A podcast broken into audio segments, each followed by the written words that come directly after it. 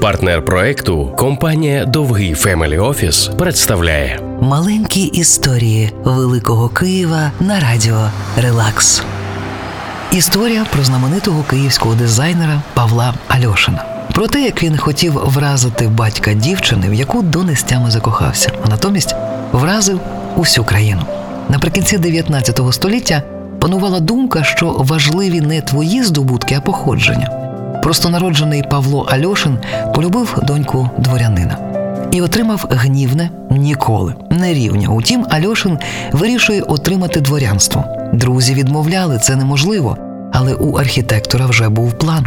У той час якраз шукали архітектора досвідченого, Альошин ним не був, знаменитого, Альошин теж таким не був, для нового київського палацу.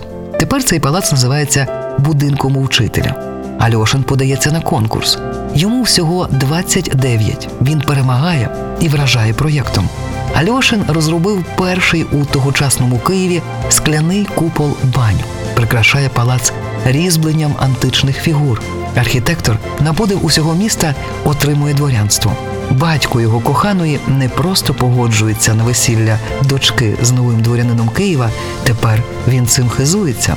Потім Альошин казав, що переміг завдяки бажанню домогтися свого заради чогось більшого, ніж сам, заради кохання і улюбленого міста. Маленькі історії Великого Києва на радіо Релакс. Партнер проекту компанія Довгий Family Office.